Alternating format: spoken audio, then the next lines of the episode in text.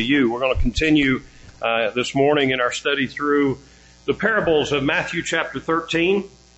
And as one thing, if I don't know if you've noticed as we've gone through these texts that sometimes biblical texts um, they're not easy, are they? They're not necessarily always easy to understand what is actually being said. And that's one thing about the parables is on the surface, when you read these, the, the stories are fairly straightforward. I mean, we, we can get the pictures of what Jesus is saying and, and all of those kind of things. But those people that say that, that Jesus used parables so that he could break things down as simply as possible, so that we could understand exactly all the teaching that he was trying to get from that. The people who say that Jesus used parables to do that, they, I don't think they've really even read them. Or at least they've just read them at that kind of surface level where you can kind of get an idea of what's going on, but you don't really understand what's going on. The stories, like I said, the stories themselves are easy enough, but trying to figure out exactly what Jesus is teaching with these stories can sometimes be be pretty tricky. I that's really I've shared with you before, but that's really come to light in my studies for these sermons how many different interpretations there are out there of these different parables, these different stories.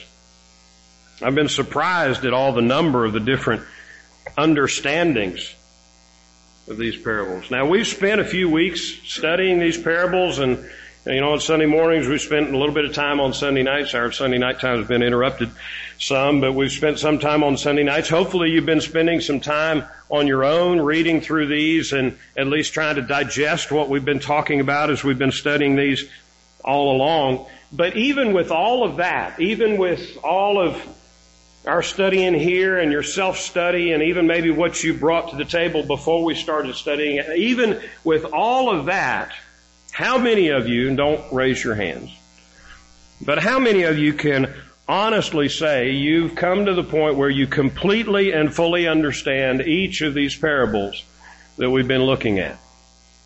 I, I know that I can't.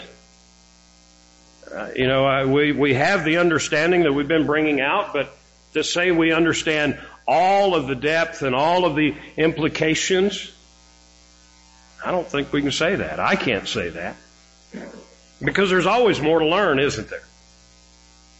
Know, one of the things that I hear from folks as they read the Bible over and over and over again, it's not like if you read a novel over and over and over again.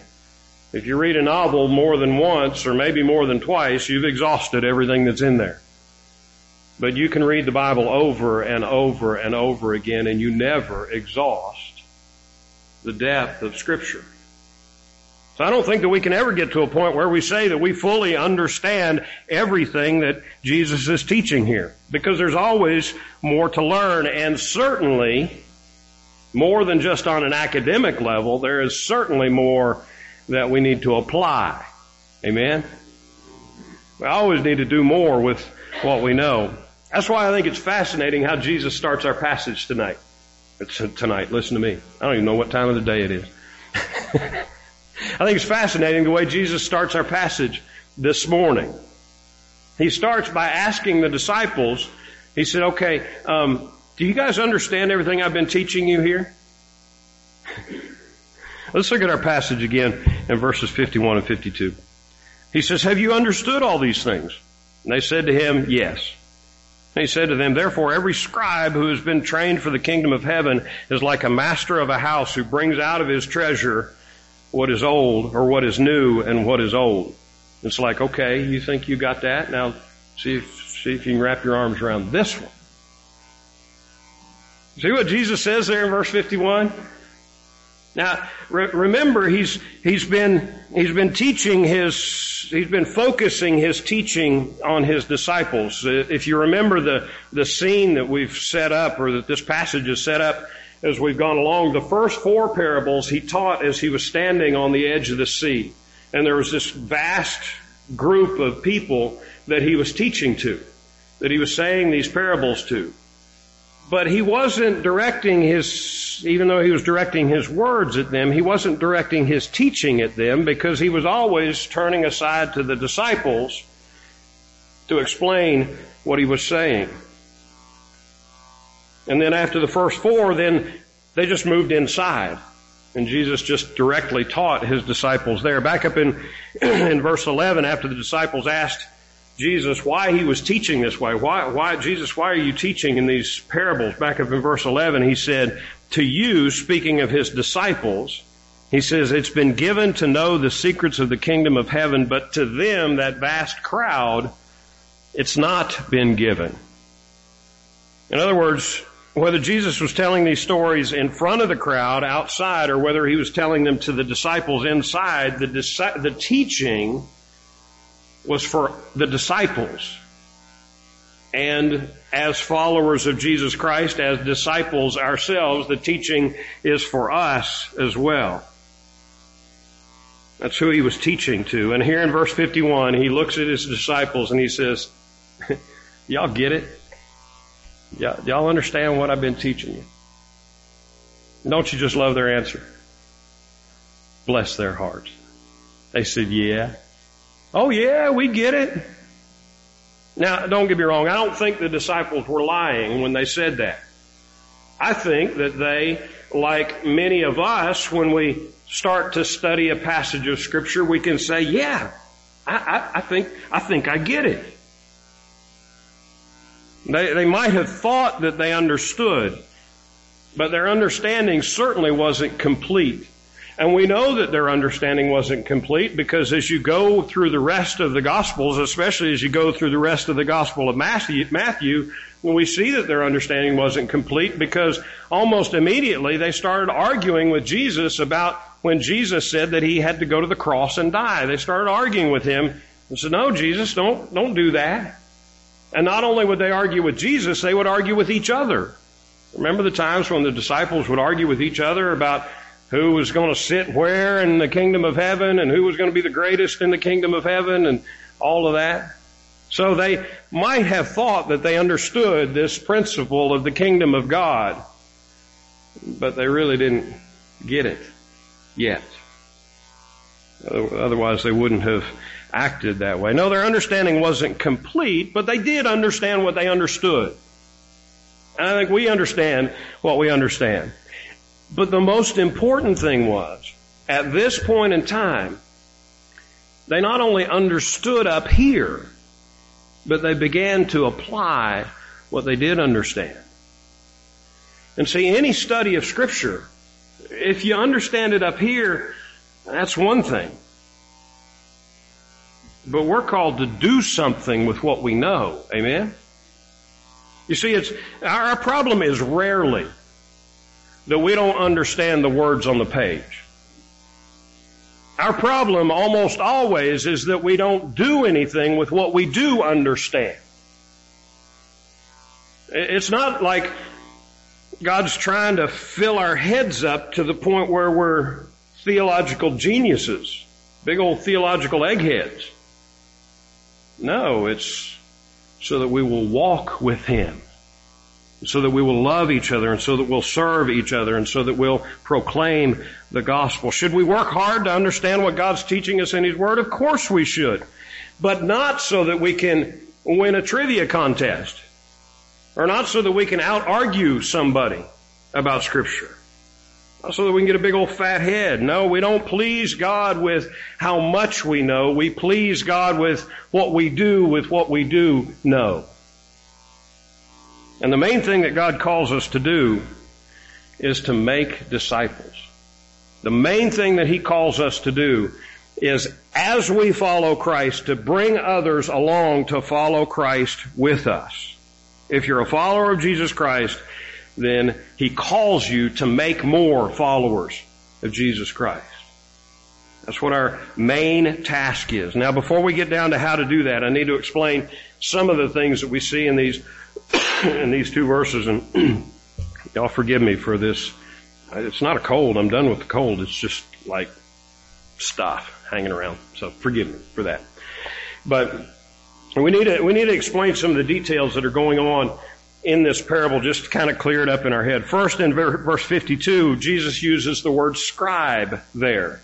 Okay, now we're familiar with the word scribe, right? If, if you read through the first four books of the New Testament, you see all of the times that Jesus kind of went toe to toe with these groups of people, the Pharisees and the scribes.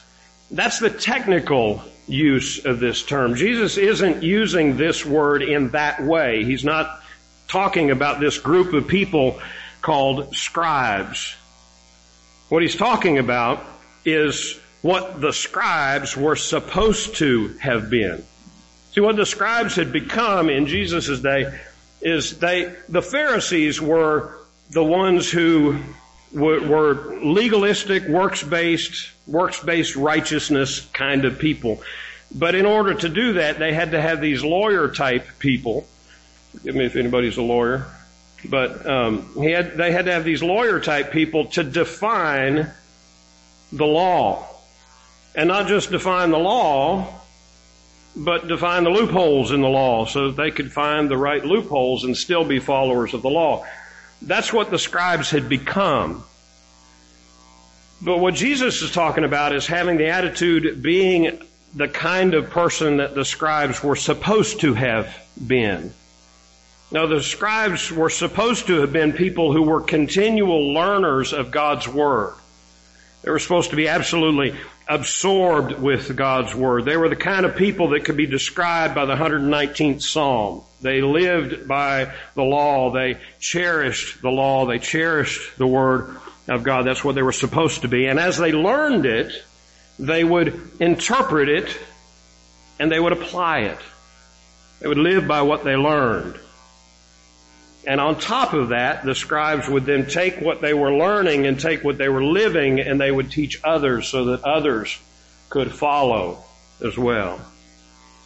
That's what the scribes that Jesus is describing here, that's what they were supposed to be, that's what the scribes that Jesus confronted all the time, that's what they were supposed to be doing.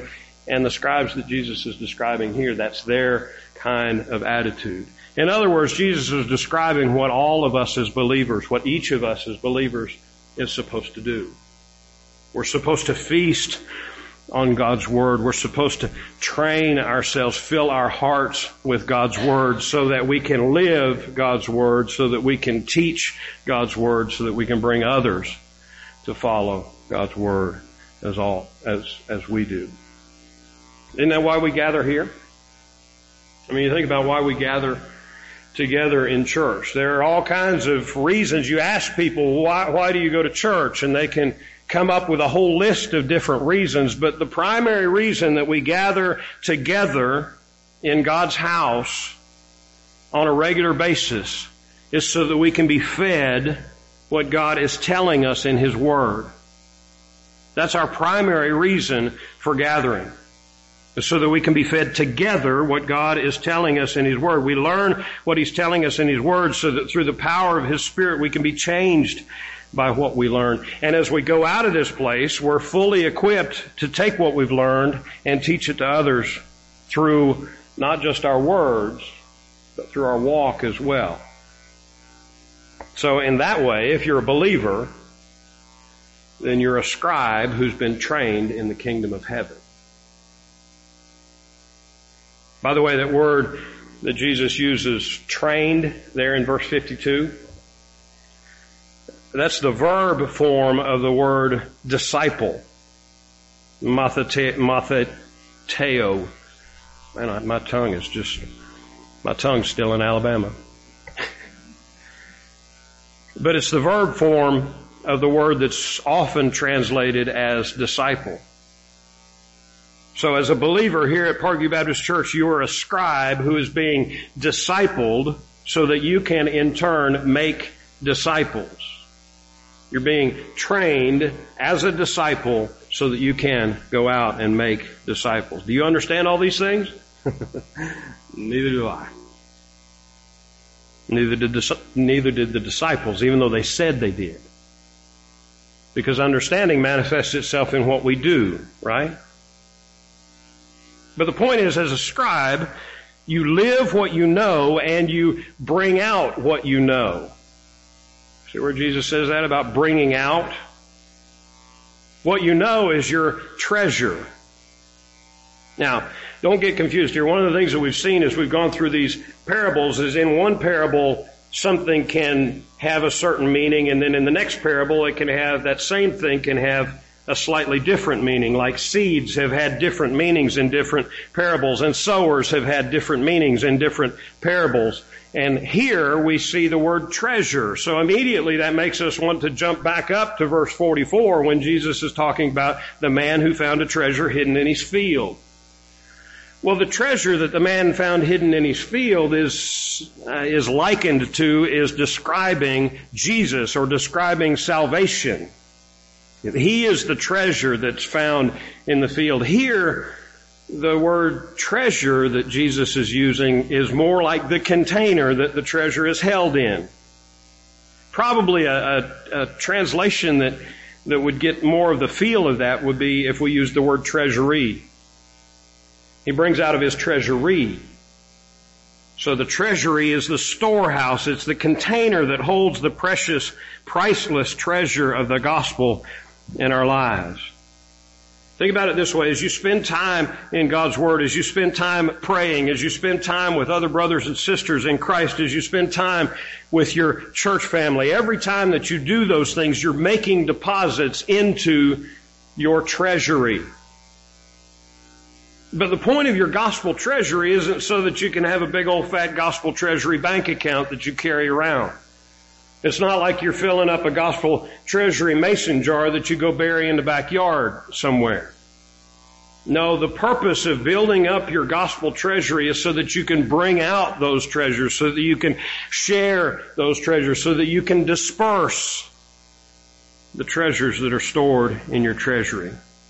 The point is, is to invest in the lives of others.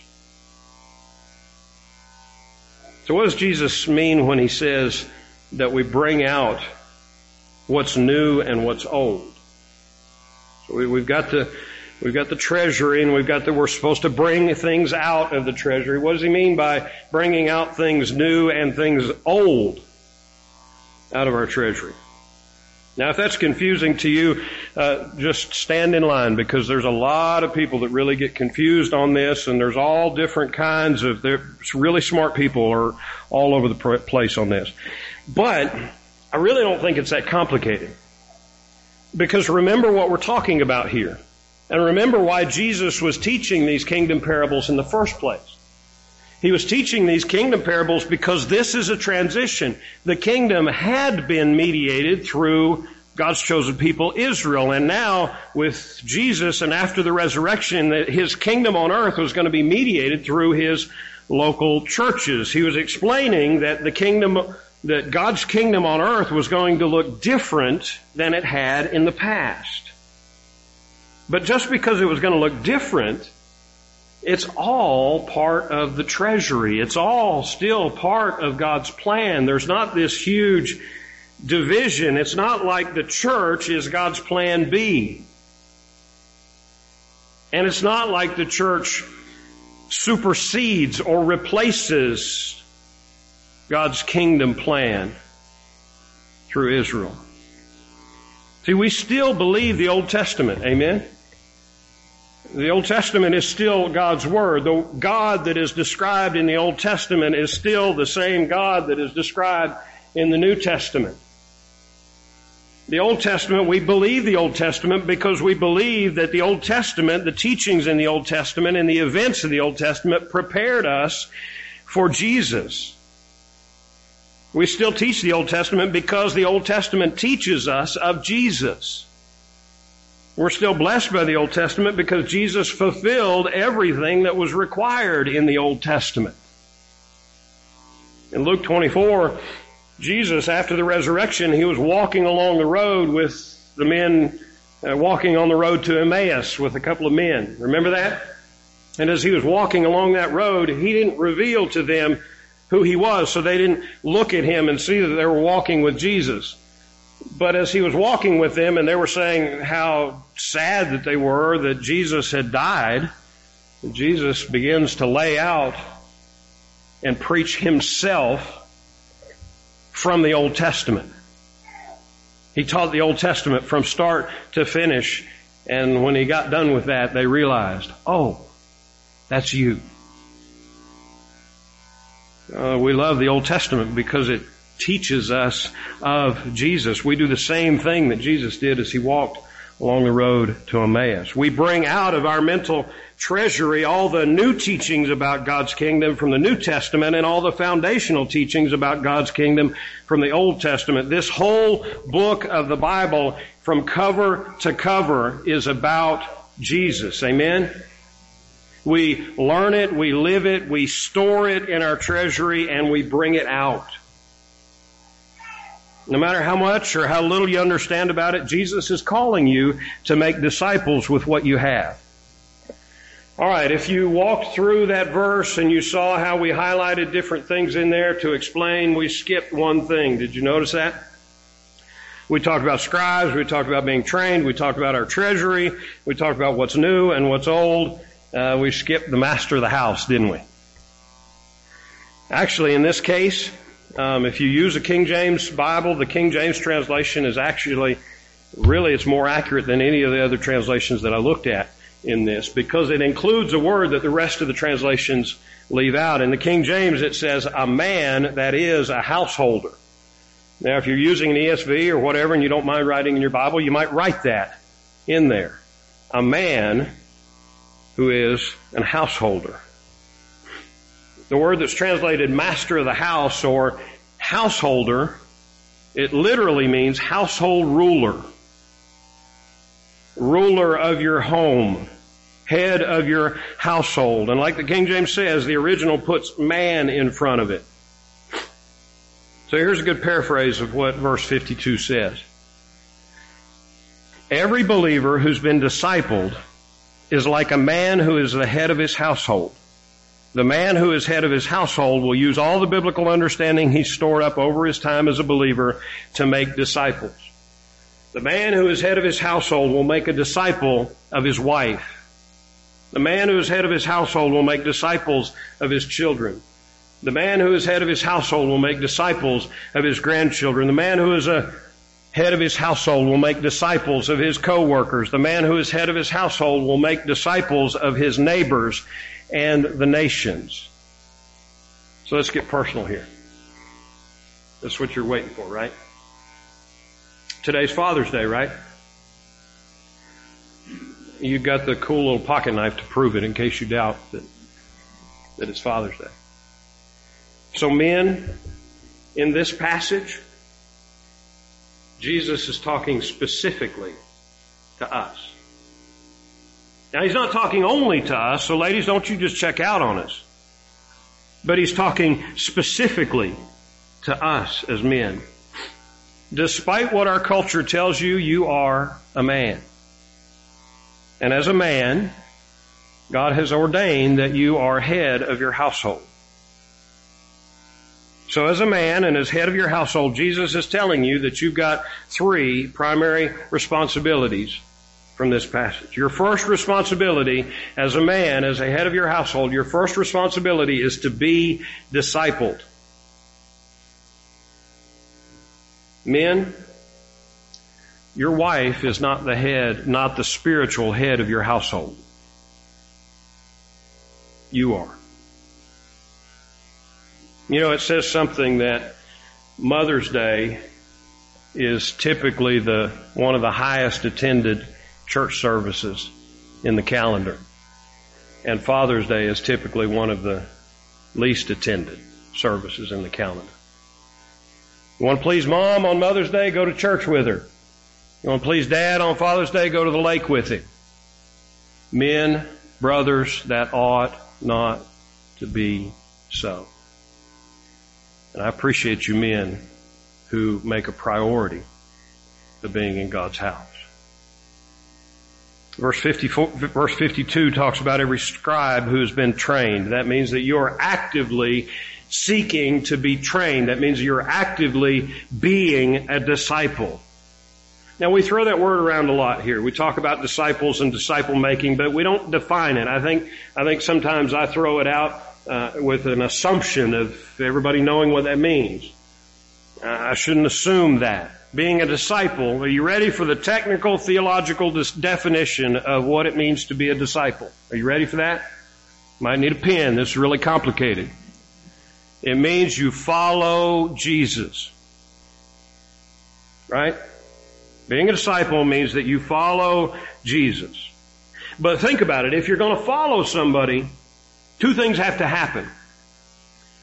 The first thing is, if you're going to follow somebody, you have to know them. So before you can think about anything else, you need to get this part nailed down. Do you know Jesus? Jesus is the Son of God who came in the flesh. Jesus lived a perfect sinless life. He did something that neither you nor I could ever possibly attain. He endured every temptation imaginable, yet he did it without stumbling or sinning. Jesus passed every test that was set in front of him. Every test that you and I have failed and continue to fail. But not only did Jesus live a life that you and I could never live, he died the death that you and I deserve. On the cross, Jesus took all of the punishment for all the sin that you and I and everybody else has ever committed. The Bible says that Jesus became sin for us so that we could become the righteousness of God in Him. Jesus died the death that we deserve and He lives today to give us new life in Him, clothed in His righteousness, a righteousness that we could never possibly earn. And He'll give you that new life in Him when you trust Him, when you follow Him, when you know Him by grace through faith. So that's the first question you gotta get ironed out. Do you know Jesus? If you do, that means that you're going to take up your cross and, help me out, take up your cross and follow Him. That means that you are His disciple. That means that He is your Lord. He is your Master. He's your King. It's not a separate thing from your salvation. It is your salvation that you follow Him as Lord and Master and King because subjects follow their King. Are you following Jesus? Are you taking advantage of every opportunity to be trained to follow Him? Are you studying His training manual that He's given us? His training manual, the Bible. Are you doing more than studying it? Are you doing what it says to do? So that's your first responsibility. Are you being discipled? Your second responsibility is to be a man. Now, who would have ever thought that we got to a place in the world where that would be a controversial state? But that's where we find ourselves, isn't it? Jesus says that the kingdom of heaven is like a man who is ruler of his household. Now the Greek word that that comes from, anthropos, it can be translated, depending on the context, it can be translated as personal, as person, sometimes, you know, men and women or something like this. But in the context, specifically here, it means men. These days of toxic masculinity, it's easy to forget how to be a man, isn't it?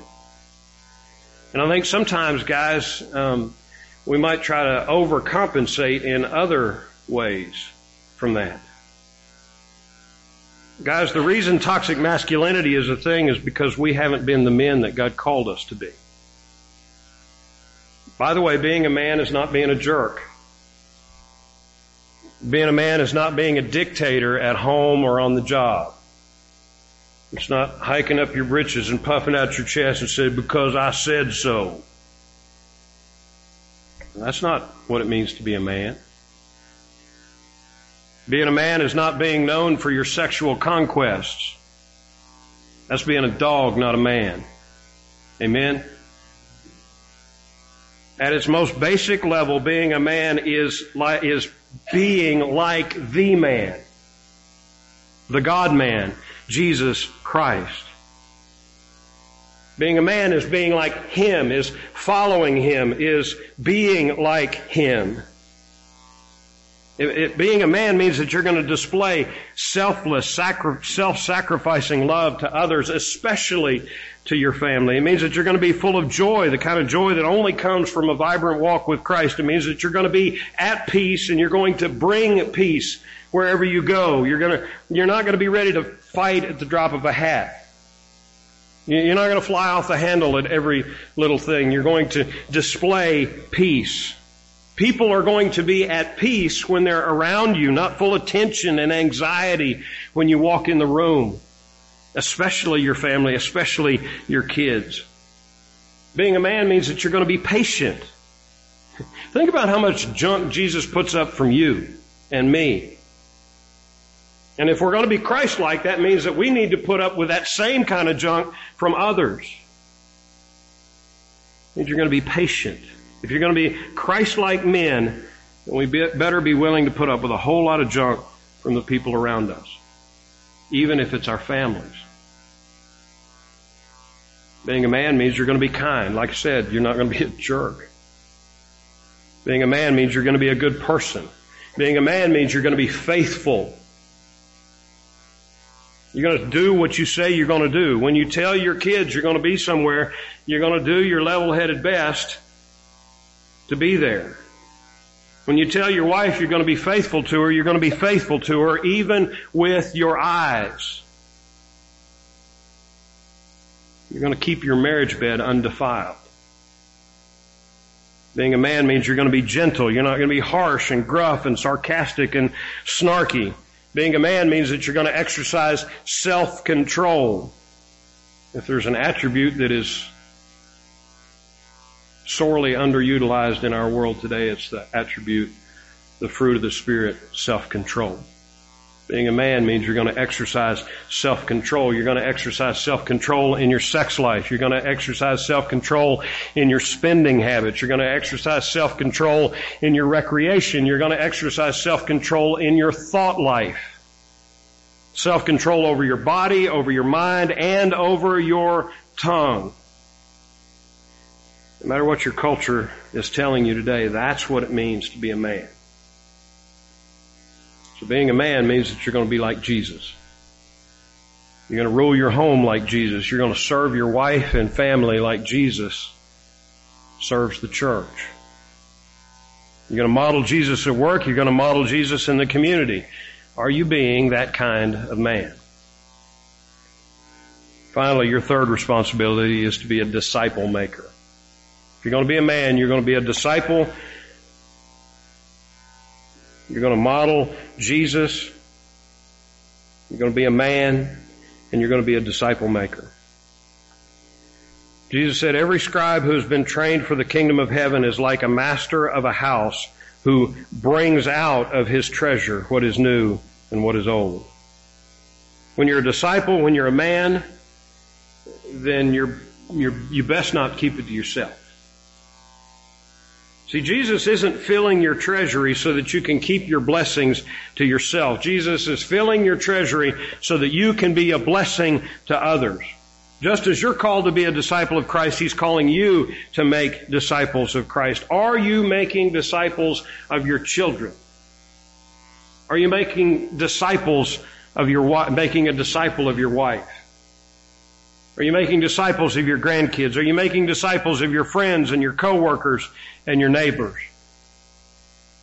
Now, even though Jesus is focusing this parable on men, ladies, much of this applies to you too. So I hope you didn't check out on me.